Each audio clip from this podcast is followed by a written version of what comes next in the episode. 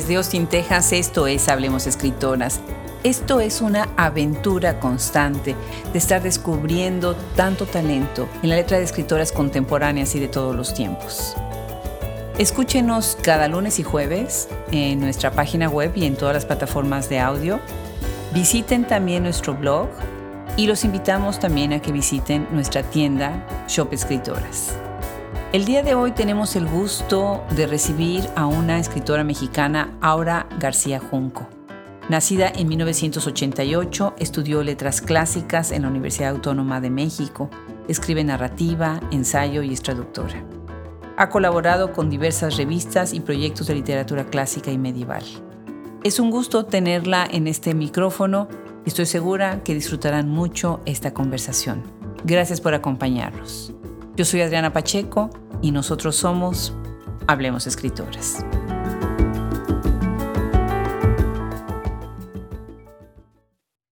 Estoy segura que muchos de los que nos escuchan ya han leído a Aura García Junco. Yo la había leído parcialmente, pero ahora que pudimos preparar esta entrevista, la he leído más a profundidad y de verdad que estoy encantadísima, encantadísima de que Gaele Calvez haya abierto esta puerta Ahora, bienvenida Hablemos Escritoras. Muchísimas gracias por seguir el proyecto. No, al contrario, es un gusto estar aquí. Muchas gracias por la invitación. Pues al contrario, fíjate que a diferencia de lo que seguramente están esperando muchos de los que nos escuchan, voy a empezar con tu obra de atrás para adelante, o sea, de lo más reciente al día que empezaste con este libro que se ha hablado tanto y se ha comentado tanto. Pero quisiera yo empezar primero con una lectura muy breve de Mar de Piedra, que se publica en el 2022. Y dices, Paseo de las Estatuas, antes Avenida Madero. La vida transcurre con la normalidad de cualquier domingo, hasta donde se puede ver. Las estatuas ocupan toda la avenida, cubren el pavimento, originalmente destinado a los automóviles. Su presencia tiñe de gris el espacio. ¿Cómo es que se te ocurre esta inquietud por explorar una escritura distópica que es tan refrescante, me encanta ahora. Platícanos, ¿cómo empiezas con esta exploración?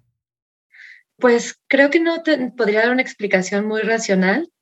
Viene un poco incluso de Anticitera, mi primera novela, que yo quería que fuera una novela realista, pero terminó siendo una novela que tiene un dejo de ciencia ficción y de fantasía.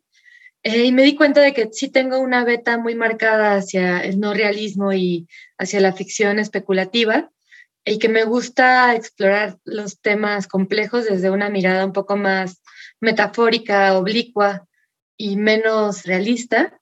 Y creo que eso me permite tener un acercamiento mucho más subconsciente a los temas y luego irlos armando ya más racionalmente.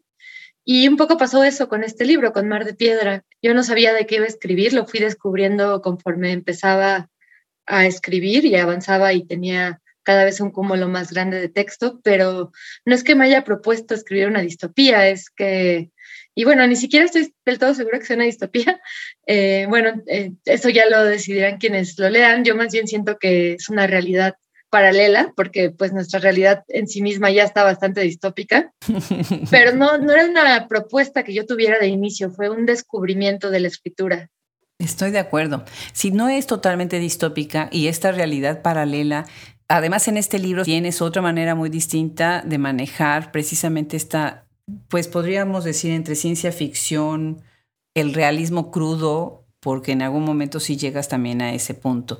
Me gusta lo que dices sobre la vida distópica, sí, ¿verdad? ¿Qué más distópico que lo que hacemos cada día, verdad? Sí, cada vez más, además, ¿no? Entre el nivel de violencia que ingerimos todo el tiempo en redes sociales, de tantos tipos, la vida cotidiana que todo el tiempo se nos presenta con sorpresas, a veces de índole tecnológica, pero otras veces de índole francamente increíble y surreal Muchas veces me pregunto qué tanto las distopías son tan diferentes, no digo más allá de las que son como apocalípticas y que ya tienen una línea mucho más totalitaria y bélica, no siento que necesariamente, por ejemplo, este libro esté dentro de esa línea por eso, ¿no? No. Sí, definitivamente. Tú estudiaste letras clásicas en la UNAM. Qué gran institución, ¿verdad? La UNAM, con unos programas impresionantes, ¿verdad? Cuéntanos cómo fue ese tiempo tuyo en la universidad. ¿Qué ves ahí en esa formación que acumulaste durante esos años? Bueno, pues yo estudié letras clásicas un poco sin saber a qué estaba entrándole. Obviamente sabía que había griegos y romanos involucrados. Había entrado a varias clases de historia de Grecia y de Roma que me parecían como grandes cuentos, pero pues no sabía eh, que era la parte dura de la carrera en la que muchos caen, ¿no? Que es las lenguas. Eh, y una vez que estás estudiando latín y griego, pues ya empiezas a reconsiderar todas tus decisiones vitales. Eh, y pues para mí fue, una época muy dura porque me costó mucho trabajo la carrera. Me encantaba, pero al mismo tiempo esto de entrar de sopetón y no saber a qué me iba a enfrentar, me costó mucho trabajo, no sentía que encajara, sentía que no estaba leyendo nada de literatura, que era lo que a mí más me interesaba. Eh, incluso una maestra me aconsejó acertadamente que leyera novelas históricas de temas relacionados con Grecia y Roma para subsanar esta carencia y mm. al mismo tiempo no abandonar la carrera, ¿no? Qué interesante. Sí, y era, una, era un gran consejo porque hay muy buenas novelas históricas del tema, ¿no? Sí. Y al final, pues, me di cuenta que lo que no me gustaba, que ha cambiado mucho ahora por lo que me dicen, es que había una mirada muy poca crítica de los clásicos en muchas de mis clases. Era como una especie de ponerlos en un altar sin criticar nada y sin decir desde dónde estábamos poniéndolos en ese altar, poniéndoles, aunque había muy pocas mujeres, cosa que nunca se manifestaba de manera explícita. Pero bueno, al final eh, me sentí muy feliz de mi elección con todas las penurias que pasé, porque creo que no me hubiera podido acercar a los clásicos de otra manera y sí me encantó hacerlo. Qué interesante, claro que sí. Este análisis más crítico, actualizado, por ejemplo, el que no haya suficientes nombres de escritoras, siendo que las había, y que después ya cuando exploras más pues, se rescatan obras, pero este consejo de la historia es muy interesante. Nosotros, lo que yo hago, por ejemplo, que mi doctorado fue en siglo XIX, en literatura del siglo XIX, teníamos como un minor en mi caso de historia, porque si haces siglo XIX, a fuerza tienes que leer historia, ¿no? Qué buen consejo, qué bien, qué interesante. Y bueno, pues yo creo que los que nos están escuchando saben bien que Aura García Junco fue seleccionada por la revista Granta. Me dio muchísimo gusto con esa noticia cuando supe, porque bueno, es muy merecido. Grant ha hecho un buen trabajo, un excelente trabajo en, poner la luz en escritoras que a lo mejor y escritores que a lo mejor no son tan conocidos a nivel internacional.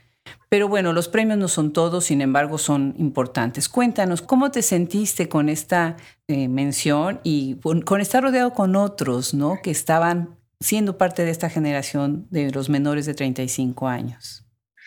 Pues suena un poco a cliché, pero primero que nada me sentí muy agradecida de haber sido, de que alguien apostara por mi trabajo, ¿no? Yo así lo sentí, o sea, lo único que tenía escrito por completo era anticitera, eso fue lo que mandé a la convocatoria, entonces para mí fue un gran reconocimiento a un libro que yo sé que no es sencillo y pues a una, digamos que apuesta futura a lo que a lo mejor podía ser. Y creo que para una escritora joven no hay un regalo más grande que ese, ¿no? Independientemente de cuáles sean los resultados o las consecuencias.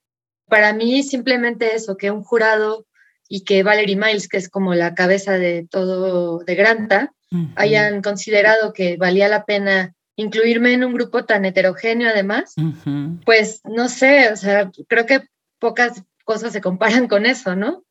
Claro, definitivamente. Me gusta lo que dices de heterogéneo, porque es cierto, cuando revisas los nombres de la lista final, pues puedes ver de todos los perfiles, de, todos los grupos pues, que vienen de la academia, que no vienen de la academia, de países. Muy interesante. ¿Cómo fue el evento? ¿Tuvieron un evento? ¿Tuvieron algún tipo de recepción? Pues fueron bastantes eventos en realidad. Hubo cuando se presentó el número uno que fue en Madrid, en el cual yo no estuve, pero a lo largo del año hubo varias presentaciones en la Feria del Libro de Guadalajara. Hubo, me parece que tres mesas, en esa sí estuve en una, y pues siempre un diálogo un poco alrededor de nuestras poéticas, llamémosles así, o de nuestras, digamos que puntos de partida a la hora de crear. Eh, y eso también me pareció interesante, ¿no? Como son cosas que yo normalmente no me cuestiono, creo que son preguntas que más bien vienen desde afuera siempre, como por ejemplo cuáles son tus detonantes y demás. Pues realmente no es como que yo piense cuál es mi detonante cuando escribo, ¿no? Solamente escribo y, y agradezco que haya detonantes porque pues si no realmente no escribiría nada y, creo que lo que me gustó mucho de toda esta experiencia con Granta fue eso, como este espacio y esta oportunidad de hablar de la escritura en general y no de obras en concreto. Qué bien, sí, la idea de la literatura, ¿no? Y repensar cómo estamos leyendo, los lectores que también son tan importantes en esta conversación. A veces hablamos de los escritores y de las obras, pero no de ese lector al que necesitamos hacer cada vez un grupo más grande, ¿verdad? Muy interesante. Pues muchísimas felicidades.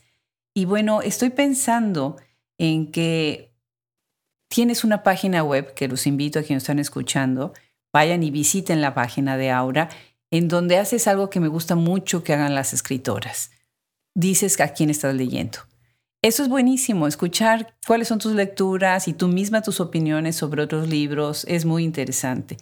Y bueno, pues dentro de estas lecturas has mencionado algunas escritoras, algunas de ellas están Afortunadamente en Hablemos Escritoras, otras todavía no, pero has mencionado muchas escritoras que están rompiendo paradigmas de una manera muy interesante, ¿no? Y bueno, pues la lista de nombres es larguísima.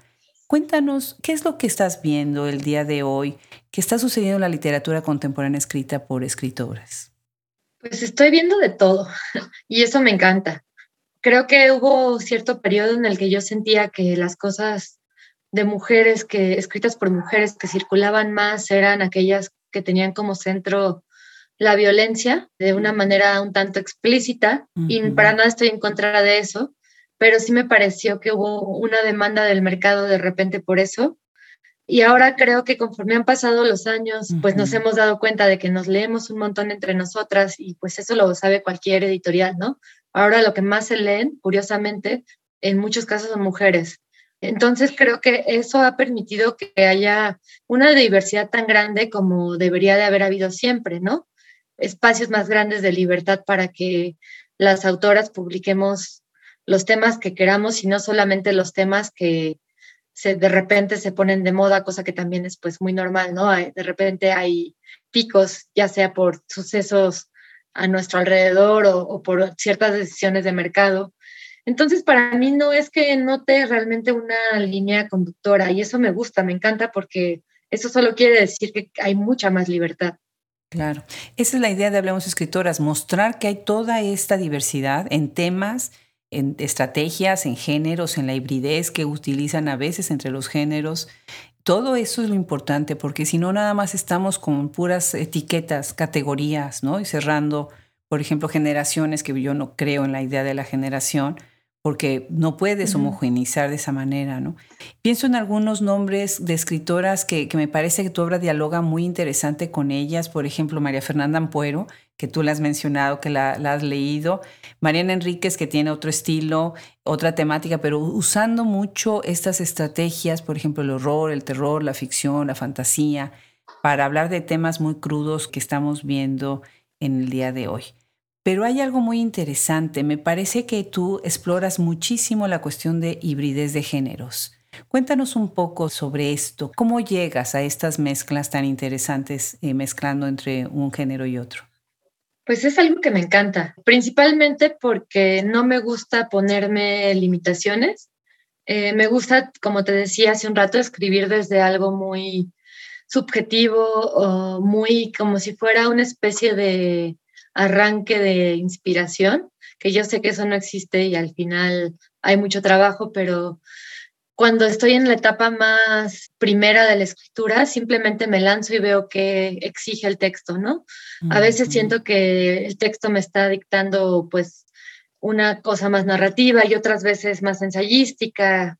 Y entonces más bien voy un poco flotando entre géneros y una cosa que me gusta pensar es que como pienso la escritura como algo que tiene muchas dimensiones, como si tuviera volumen o si fuera pues como un poliedro más que algo plano, pues eso me permite explorarla desde esa manera, ¿no? O sea, por ejemplo, introduciendo muchas capas de metatextualidad o de textos que surgen de las realidades que estoy tratando de describir o de explorar, me parece que eso acaba enriqueciendo los mundos.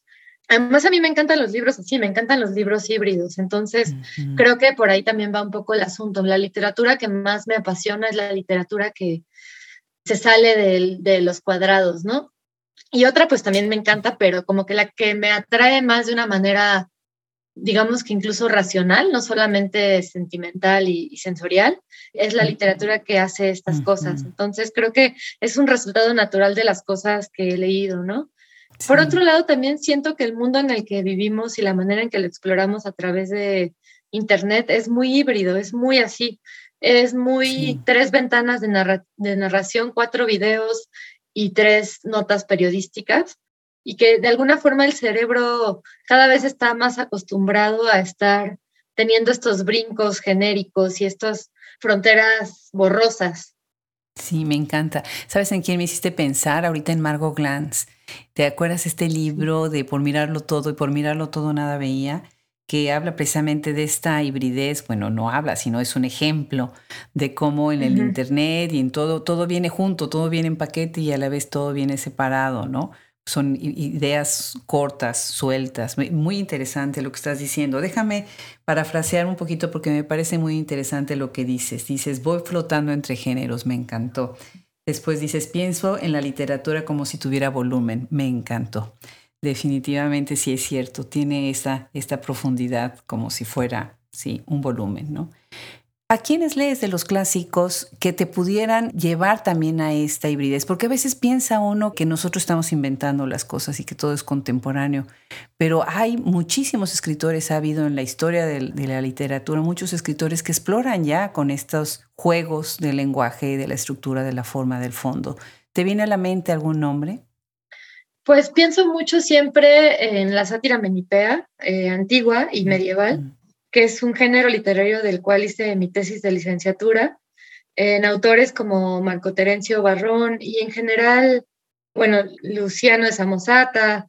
Hay eh, todo un cúmulo de autores satíricos que sí utilizaban muchos recursos para hacer una crítica social desde otro lado que no fuera el moralino, ¿no? Porque, por ejemplo, la sátira romana tiende a ser muy, pero muy moralina y más que más tiene que ver con conservar, comillas, comillas, las buenas viejas costumbres que con eh, ponerle una bomba al status quo, ¿no?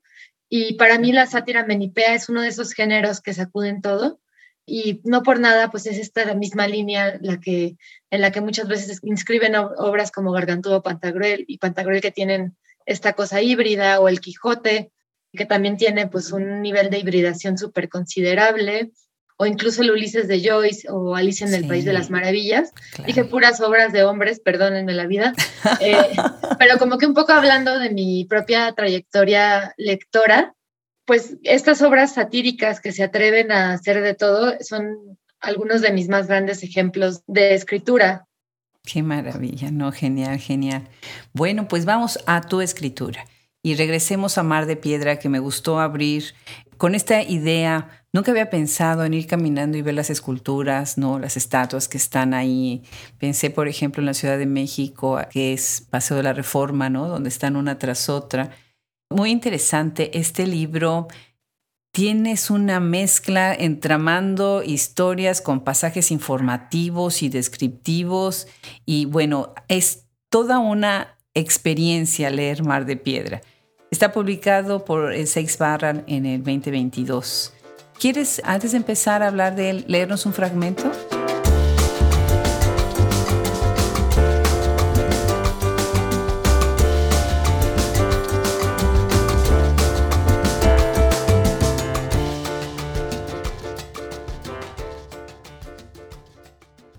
Para los que desconocen el funcionamiento del vasto mar, los matangs son objetos improbables. ¿Acaso la naturaleza alberga esas simetrías? ¿Cómo puede ese pajar de reflejos captar los vaivenes violentos de las aguas? Cuando veo uno pienso más en el cielo, en las constelaciones que, cada vez menos visibles, han enjollado el firmamento desde los primeros tiempos. Son más estáticas y tienen cruces más probables que las olas, con su laxitud, que mueven a tumbos la superficie siempre distinta del mar. Platícanos sobre este libro, qué interesante. Bueno, primero cuéntanos, cuéntale a todos los que nos están escuchando ahorita esta idea de los mapas y de los matangs. Lo que yo hice fue tomar una tecnología antigua de las islas del Pacífico, que se llaman matangs, y bueno, hay algunos otros tipos de mapas eh, de estas culturas, y eh, me imaginé una especie de religión eh, en la Ciudad de México en la que estos mapas, que como un poco describe el texto, aunque no del todo, son mapas de las olas y de las corrientes, son una, un tejido que se hace con varas de coco eh, amarradas, que no se parece nada a los mapas de Occidente en el sentido de que, pues, para empezar, no son dibujados en papel, ni representan con una correspondencia exacta nada, o sea, solamente representan corrientes, islas, básicamente eso, ¿no? Y que eran mapas individuales, que solamente quien los tejía podía leer y que de hecho eh, no se llevaban a los viajes casi nunca, sino que más bien se memorizaban antes. Entonces eran muy peculiares. Y entonces yo tomé esta tecnología y pensé en una religión que hubiera decidido que este tipo de mapas fueran una especie de manera de leer el destino individual de cada persona, cada uno asignado a, a un individuo, a una persona, y que fueran mapas del destino de cada uno, un poco como funcionan para algunas personas las cartas astrales, pero de una manera mucho más precisa. Y entonces en este mundo en el que transcurre Mar de Piedra, que es una ciudad de México en 2025, pues es, digamos que la religión que se está volviendo mayoritaria, hibridada, por supuesto, por la religión católica y católica guadalupana, ¿no? Sí, sí, me encanta. Y tienes, además hay todo una, pues estos triángulos amorosos, ¿no? Y los conflictos entre, pienso por ejemplo en Sofía y en Ulani. Qué interesante esta idea que tienes de la maestra que se relaciona con las alumnas, ¿no? Y después tienes a Luciano con Ana, Iris y Teriki. Todo es, como, por un lado, la cuestión personal de las relaciones entre cada uno de ellos, pero a través de los matangs, ¿no? Que es como se están diciendo estas relaciones. Platícanos un poco de esta construcción de tus personajes. Pues yo de inicio partí de tres personajes. Desde que empecé a escribir me salieron las voces de tres personajes y luego fui descubriendo cómo se relacionaban. Eh, entonces me parece muy acertado esto que refieres de los triángulos, ¿no? Porque partí de estos tres personajes que son Sofía, Luciano y Ana, y de un cuarto personaje invisible que es Eloísa. Es invisible porque desapareció 10 años antes de que inicie la historia que se relata en Mar de Piedra. Y entonces, pues para mí era tener este punto central que era eh, un personaje desaparecido, porque pues al final es una desaparecida, y estos tres personajes que de una u otra manera acaban orbitando alrededor de maneras muy diferentes y con diferentes intensidades, ¿no? Entonces, a partir de esto, pues yo tenía siempre presente en mi mente la imagen de un matang que fuera una especie de caja de resonancias de cómo quería tejer las historias de estos personajes, de dónde quería que convergieran los tres personajes. Y creo que es algo muy intuitivo, ni siquiera eso pues lo puedo decir ahora racionalizándolo, pero creo que inicialmente pues era nada más la intuición de tener una imagen que me atraía poderosamente, que era la de los Matangs, y estos tres personajes que fueron surgiendo, y luego ver la simetría de la que habla el pasaje, ¿no? La simetría que tienen muchos Matangs, y hay varios estudios al respecto también, o sea, algunos de estos Matangs eran mucho más tenían una orientación mucho más marcada a ser objetos estéticos que claramente no coincidían del todo con ninguna ruta precisa de navegación y otros tantos que estaban más cerca de, lo necesario para la praxis. Entonces, pues de esta misma manera yo decidí que un matán fuera el mapa que guiara eh, al menos una parte de los recorridos de estos tres personajes. Sí. Hace rato que estabas hablando del tipo de libros que te gustan yo veo esos libros como libros que te dejan tarea. Eh, son libros que necesitas tener junto la computadora, el diccionario, eh, libros de texto para irlo leyendo, irlo acompañando, ir profundizando. Y eso me pasó con este libro. Bueno, y el Anticitera, obviamente mucho más, ¿no? Pero muy interesante porque obviamente me puse a leer y yo había oído el nombre de los Matangs, pero no sabía yo bien de qué se trataba. Y bueno, tú me llevaste a, estudiar y a, pensar un poquito más afuera del texto en ese aspecto. Y lo mismo sucede con Anticitera Artefacto Dentado. Oigan el título, me encanta, me encanta. Ese está publicado por Fondo Editorial Tierra Adentro 2018. Y acá, bueno, es totalmente un texto fragmentario, ¿no? Que es otra de las características de tu obra, Aura. ¿Qué opinas de esto? Bueno, primero lo acaban de reeditar, nada más está en buqueta ahora también. Lo digo porque estaba tan inconseguible que yo ya me sentía muy triste de que nunca más iba a poder encontrar en ningún lado. este, sí, me estoy, muy contenta de que este libro raro haya vuelto a poderse encontrar en tiendas. Sí, y lo de lo fragmentario, ah, bueno, primero lo hablabas de los libros que te dejan tarea. Qué duro pensarlo así. Ah. no, yo creo que depende de ciertos tipos de lectura, ¿no? Creo que hay lectores que se han acercado y lectoras que se han acercado a Anticitera desde un lugar eh, más de dejarse ir y, ver qué sentían. Y también hay otro tipo de lectores y lectoras más curiosas fuera del texto, ¿no? Que leen el texto pues desde muchos ángulos y que se van a buscar cosas. Y lo mismo sucede con Mar de Piedra, que es curioso porque quienes no habían escuchado nada de los Matangs, algunos de mis eh, lectores de prueba y mis lectores de prueba, simplemente asumieron que eran como un mecanismo ficcional y se fueron enterando a lo largo del libro de, otras posibilidades no tan ficcionales, ¿no? Claro, claro. Entonces me gustan esas dobles lecturas, las que te permiten solo poner los objetos como objetos dentro de una ficción, o incluso los personajes, en el caso de Anticitera, que hay varios personajes históricos. Sí. O que te permiten pues también como abrir la puerta a posteriores indagaciones, ¿no? De temas interesantes, lugares interesantes. Esos libros me gustan muchísimo y son algunos de los que eh, me despiertan más la imaginación. Y lo mismo, la noción de, fragmento, cuando yo empecé a escribir Anticitera, tenía muy fresca la carrera de letras clásicas y mi tesis fue sobre una obra muy, muy fragmentaria de Marco Terencio Barrón, una obra que prácticamente no está conservada más que en citas, muy breves y demás y me parecía muy, muy interesante la manera en que los académicos habían reconstruido esa obra, porque hay dos corrientes principales. Una que la lee como una sátira, lo que ya decía hace rato, como moralina, y otra es como una bomba de status quo, ¿no?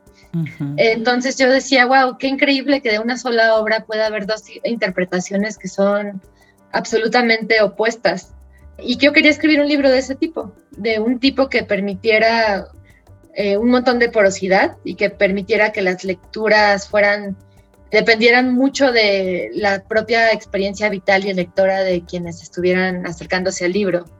Y en Mar de Piedra un poco menos, ahí sí me interesaba como contar una historia con más arcos, con mucha porosidad, igual con eh, posibilidades de lectura diferentes y con caminos diferentes, pero también que tuviera como eh, un tejido mucho más eh, asible, ¿no? Algo de lo que te pudieras fiar a lo largo del libro, aunque también desde el fragmento.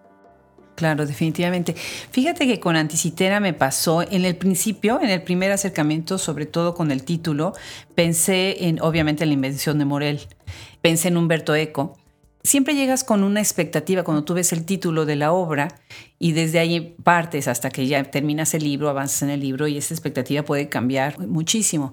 Y después me hiciste pensar en Carla Fessler. Ah. que de alguna manera lo que hacen, lo que hace Mónica Nepote, lo que hace Carla, lo que hace Rocío Cerón, es muy interesante por la intervención de las herramientas, ¿no? de estos dispositivos y esta manera de llegar al texto a través de de otras herramientas, ¿no? De herramientas, herramientas. Muy interesante. Y me encantó ver el prólogo de Olivia Terova. Qué buena idea que ella haya prologado este libro. Cuéntame, ¿cómo pasó esto con ella? Que además hace un prólogo muy interesante. Sí, su prólogo a mí me parece un gran ensayo. Eh, bueno, pues Olivia y yo somos muy buenas amigas. Estuvimos juntas en la Fundación para las Letras Mexicanas y ella presentó Anticitera hace algunos años y presentó Anticitera desde esta visión acerca de lo fragmentario, hablando de Safo, y yo recuerdo que quedé absolutamente encantada en la presentación, se me hizo una genialidad el texto que había escrito. Entonces, en el momento en que supe que sí iba a haber la posibilidad de reeditar Anticitera, lo primero que pensé es que sería maravilloso que Olivia escribiera eh, un prólogo basado en aquellas ideas que ya tenía escritas, ¿no? Y me parece que juega muy bien con el contenido del libro y que además sirve un poco como también de mapa para leer Anticitera. Sí, definitivamente ayuda en eso.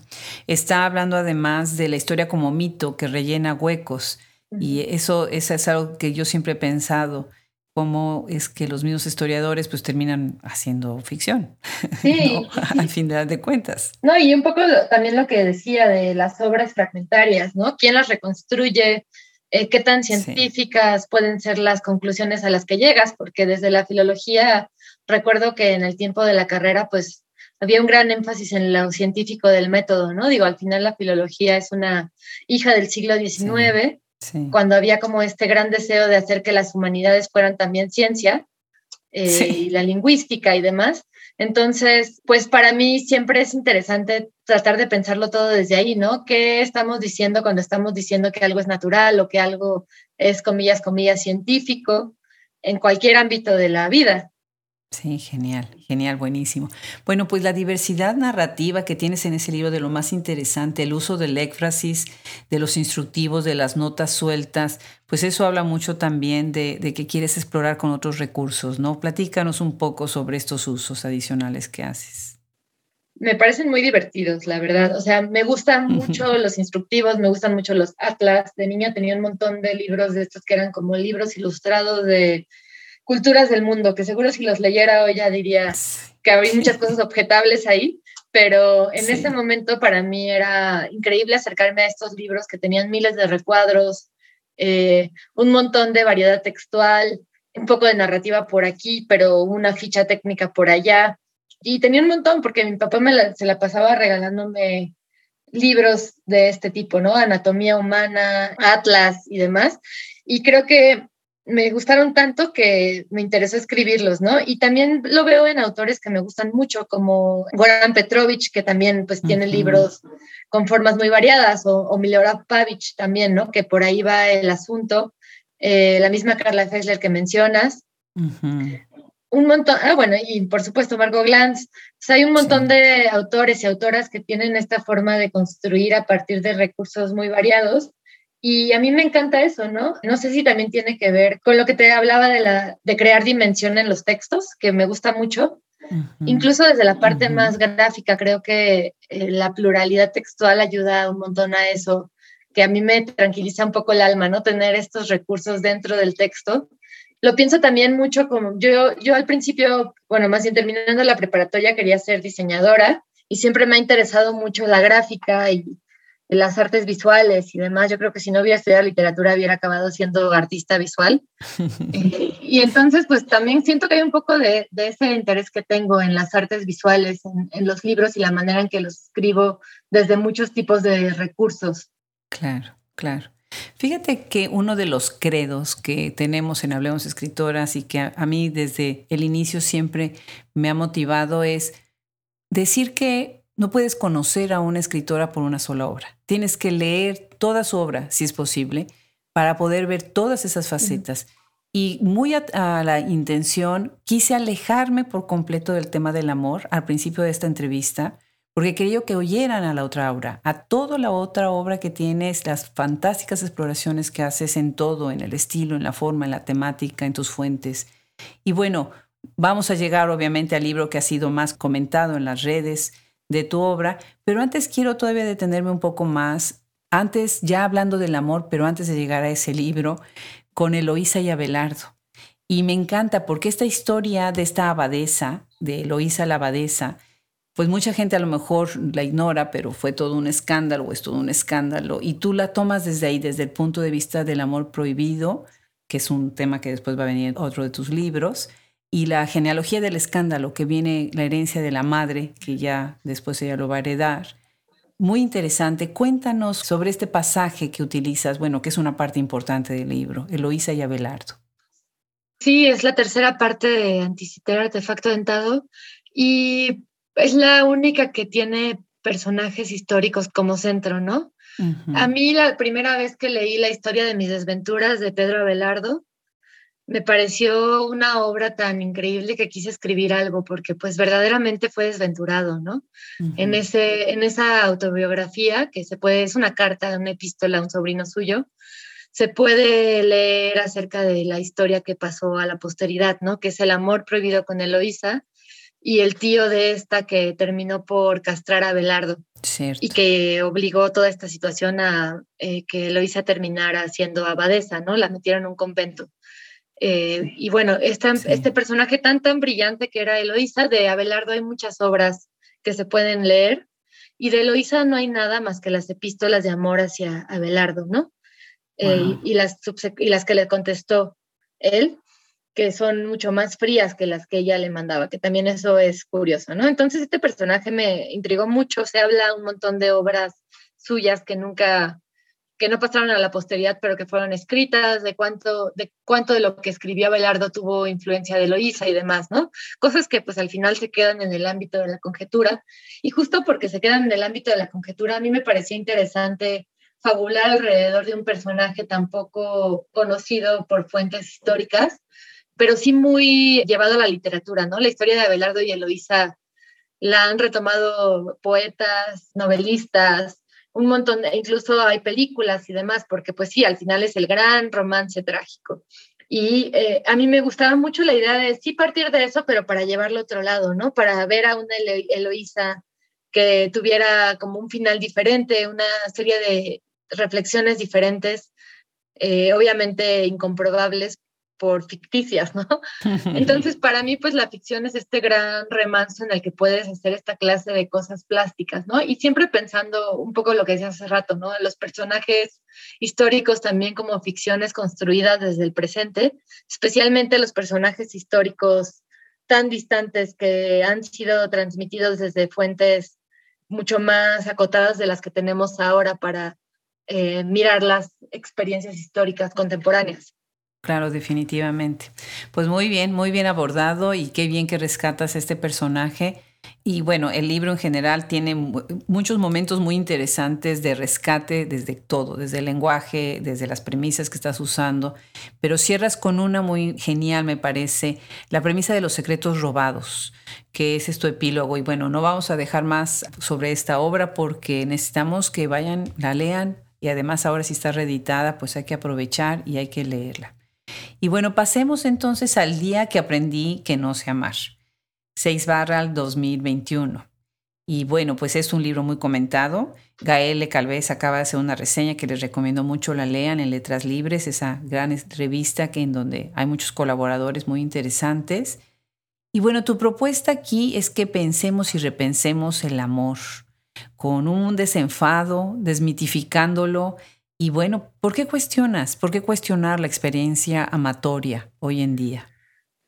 Creo que primero que nada porque es algo que ya estamos de por sí haciendo, ¿no? Al menos hay mucho más debate que antes, eh, derivado por supuesto de esta ola arrasadora de feminismo que ha habido desde hace unos años, que nos obliga pues a repensar un montón de cosas y por supuesto que las relaciones sexoafectivas están son muy centrales, especialmente las heterosexuales, porque pues desde que empezamos a observar estas dinámicas de poder entre hombres y mujeres, por decirlo muy binariamente, no hay, no hay escape, ¿no? No hay, simplemente no hay escape, tenemos que repensarlo y tenemos que pensarlo. Y pues para mí era importante hacerlo con algo de, de rigor, pero también con algo de, sí, lo que decías, desenfado y desde una perspectiva un tanto más libre y más imaginativa en cierto sentido, también con una gran investigación detrás, porque todo eso es el libro. Pero por supuesto que mi interés de partida fue un interés completamente egoísta y personal, ¿no? O sea, a mí cuando empecé a escribir este libro me, me, interesaba comprender mi propia situación en el mundo, no tanto hacer una exposición de la situación de cualquier otra persona, ¿no? Entonces, pues este libro, como pues muchos otros, también parte de esa cosa egoísta Cierto, cierto. Escuché la entrevista que te hizo Ricardo Rocha, que además tenía muchísimos años que no veía a Ricardo Rocha y me, dio gusto ver el nombre. Y bueno, él, él, empieza la entrevista diciendo que es un título un poco triste. Bueno, yo no lo veo triste, al contrario, me pareció muy punzante, ¿no? El, el, el sarcasmo de el día, o la ironía, no es un sarcasmo, es una ironía, el día que aprendí que no sé amar me encantó porque desde ahí estás empezando a deconstruir la idea de saber amar, ¿no? Sabemos amar, o sea, empezando desde ahí, ¿no? Sí, y a mí el título, yo no sé si me gusta o no me gusta, la verdad, ya a estas alturas, pero lo que sí sé es que sí tiene un juego con el resto del libro, ¿no? Con esta cosa pues irónica de, pues, ¿qué significa saber amar? ¿Cómo puede alguien, quien sea, decirnos que no sabemos o que sí sabemos? Es un poco como cuando Ahora leía Rosa Montero este libro increíble que sacó El peligro de estar cuerda. Sí. Y ella en algún momento dice que a la fecha no ha encontrado ninguna forma de aseverar que un libro suyo es muy bueno o muy malo, o más bien que nadie puede decir eso, ¿no? No hay nadie que tenga la autoridad para decir que algo es increíble o malísimo. Y a mí me pareció una forma, bueno, maravillosa de concebirlo y de ver la relatividad de estos conceptos. Y lo mismo me pasaba un poco con el con esta idea de la noción de qué es amar, ¿no? O sea, como que siento que es algo que se da tan por hecho que nunca nos preguntamos algunas cosas que tienen que ver con la parte más central de nuestra existencia, que son nuestras relaciones sentimentales de todo tipo, ¿no? Desde amistosas, familiares, sexoafectivas y demás. Y dije, bueno, vamos a empezar por esta y ya luego vamos a preguntarnos por algunas otras. Qué maravilla, genial, genial. Fíjate que la conversación con Rosa Montero, que es una delicia, se la recomiendo mucho, está en el podcast, como otros nombres que hemos mencionado el día de hoy, pero en la de Rosa no me he podido leer todos sus libros. Me leí te puedo decir que por lo menos el 70% de sus libros, porque tiene una producción muy, muy abundante y me encanta porque vas viendo todas las facetas completamente distintas. En algunos libros hasta parece que es otra escritora, ¿no? Muy interesante, qué bien que la mencionas. Y bueno, pues Gael está diciendo sobre este libro algo que me, se me hizo muy interesante, que tachas, tachar es cancelar y desde ahí cuestionar, ¿no? Lo que se nos ha propuesto como convencional. Y Conectando esto de Gael que está diciendo y lo que tú acabas de decir también de, si sabemos o no sabemos amar, pensé también en Lina Meruane. Cuando Lina Meruane escribe el libro Contra los hijos, que también es un título súper provocador, ¿no? Está precisamente cuestionando pues estas cosas que se dan por hecha, ¿no? Cuéntanos un poco acerca de cómo ha sido la respuesta a este libro, no en los comentarios acerca del amor, sino en verdad, verdaderamente ayudar a los jóvenes a repensar estas relaciones sexoafectivas que a veces pueden ser tan nocivas, ¿no? Pues yo creo que como con cualquier libro la respuesta ha sido variopinta, ¿no? Pero en general he tenido la oportunidad de tener conversaciones con un montón de personas, así de, y de muchas edades, ¿no? Desde gente de abajo de 20 hasta gente de arriba de 60. Y ha sido, pues, increíble descubrir toda la el crisol de miradas que puede tener un libro, ¿no? O de emociones que puede despertar, porque, por ejemplo, había muchas personas eh, ya mayores que me decían, es que me acordé un montón de mi juventud, ¿no? y se vuelve también esta, esta parte como un poco más nostálgica, pero pues también eh, la gente que pues tiene mi edad o que es unos 10 años menor, pues sí lo ven como parte de los debates que se están teniendo actualmente sobre el amor, ¿no? O sea, eh, una cosa que decía Gael también ahí era un poco eso, ¿no? De los debates actuales y las teorías actuales y qué tanto van a perdurar en el tiempo. Pues para mí no es tan importante que perduren o que no perduren, sino que se debatan y que, a partir de ese debate haya pues unos ecos reales en nuestra manera de habitar el mundo y de relacionarnos con las otras personas, ¿no? Entonces, pues me interesa ese debate actual, bueno, ese debate contemporáneo y ese debate que están teniendo un montón de lectores y lectoras. Y pues por eso, no sé, ha habido eh, verdaderamente anécdotas muy conmovedoras, ¿no? Que me han contado personas de cosas que han derivado de su lectura de este libro, ¿no? De cómo les ha ayudado a sanar heridas muy fuertes. No sé, por ejemplo, una que pues yo nunca hubiera pensado, ¿no? Una chica cuyo novio había muerto unos pocos meses antes, que para ella fue muy liberador leer el libro porque se quita un poco la idea de que nunca iba a volver a amar a nadie o que era incorrecto eh, volver a querer a alguien, ¿no? Y que ni siquiera se había dado cuenta de que eso era lo que le pesaba tanto hasta que leyó el libro. Y entonces creo que a diferencia de otros libros que este atañe a un tema tan cotidiano que es muy fácil conectar y ver la manera en la que lo encajas en tu cotidianidad. Qué maravilla.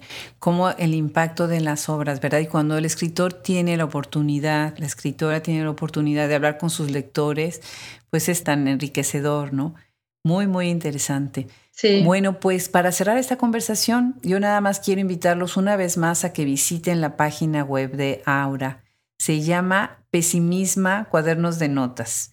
Y ahí vemos otro perfil tuyo, que es tus colaboraciones en revistas. Y bueno, has escrito en Nexos, en Tierra Adentro, El lenguaje de la F, revista de la Universidad de México. Qué maravilla, ¿verdad? Con todo lo que están haciendo en la revista con Guadalupe Nettel y con Yael Vais y todo el equipo. Sí. ¿Qué es lo que te da a ti el ensayo en tu ejercicio escriturario?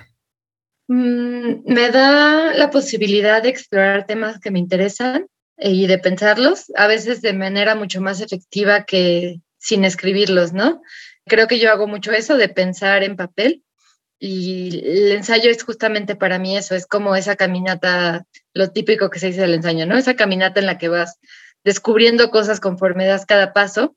Eh, y hay varios temas que pues, se me presentan como tal, como ensayos, ¿no? En el caso del libro del amor, yo quería que tuviera también una parte muy narrativa como en el centro, una especie de serie de viñetas. Y luego me di cuenta que como lo que me interesaba era pues entender y explorar temas y investigar más, el ensayo era esa medida perfecta para hacerlo, ¿no? Y creo que para mí el acercamiento al ensayo es eso, es la curiosidad de explorar temas de manera un poco más racional que con la narrativa, que como te decía, para mí los acercamientos a la narrativa son muy, son muy emocionales, muy de impulsos y de ir descubriendo en el texto eh, imágenes y personajes. Qué maravilla. No, pues también hay que leer los ensayos, hay que leer todo, todo lo que es el perfil de Aura. Bueno, pues ya cerramos con la última pregunta, desafortunadamente. ¿En qué estás trabajando ahora? Ahora eh, en nada, tengo un libro pendiente de concluir, lo estoy dejando ahí en un cajón, es un libro sobre eh, la muerte y vida de mi padre y una biblioteca que me heredó y tiene que ver pues con los libros como una especie de herencia simbólica, pero también pues real, porque los libros ahí los tengo, ¿no? Son absolutamente reales y tangibles, pero pues como es el lenguaje, el único lenguaje que compartimos en vida, ¿no? Y ahora en la muerte también. Entonces ese libro ahí lo tengo, lo tengo ya terminado, pero pues lo tengo reposando para volverlo a abrir y ver si quiero publicarlo y qué le falta y qué le sobra. Qué maravilla. Ahora, pues qué gusto, qué gusto una escritora mexicana con tanto que dar, con tanto que escribir y todo lo que viene por el frente. Así que estaremos muy pendientes de tu trayectoria. Muchísimas, muchísimas gracias por haberte sumado el día de hoy a este podcast y a nuestra enciclopedia. Muchas gracias a ti. Fue un gusto platicar. Igualmente un abrazo desde Austin, Texas. Abrazo.